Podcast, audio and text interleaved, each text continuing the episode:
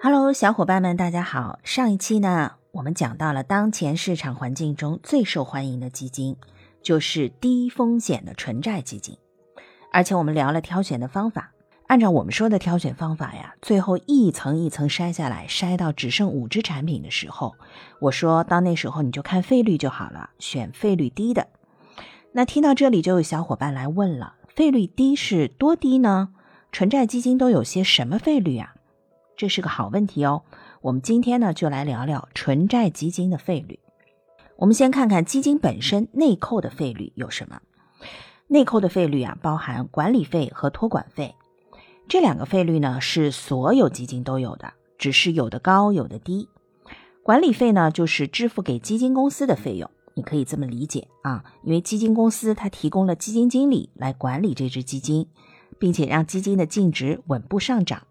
那么管理费就是付给基金公司的报酬呀。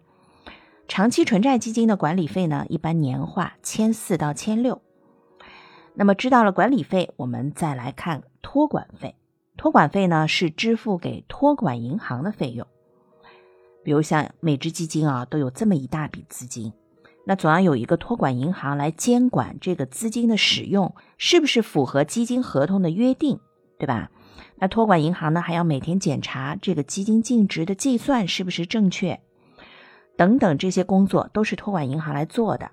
那这样我们作为基金投资者才能放心的把钱投到基金里面去呀。所以托管费呢，就是支付给托管银行的报酬。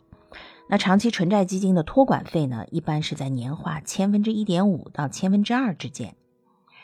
这两个费用啊，管理费和托管费。都是直接在基金资产里扣掉的，我们每天看到的基金净值就已经是扣完这个费用的，所以大家在挑选费率低的纯债基金时，要注意看一下这个管理费和托管费。另外呢，我们知道买卖基金还有个手续费，对吧？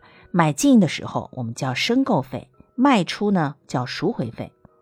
那现在申购费一般都是打一折。所以大家在选基金的时候，也可以注意看一下这两个费率：申购费、赎回费。那当然，费率越低，我们买卖基金成本就越低，对吧？所以大家在按照我们上一期讲的挑选方法挑选纯债基金的时候，一层层筛下来，到最后一步的时候，我们就记得要看一下基金的管理费、托管费、申购费和赎回费。那四个费用总计最低的，当然优先选择。那现在大家对纯债基金的费率都很清楚了吧？有不清楚的，欢迎留言。海派祝英台在这里等你。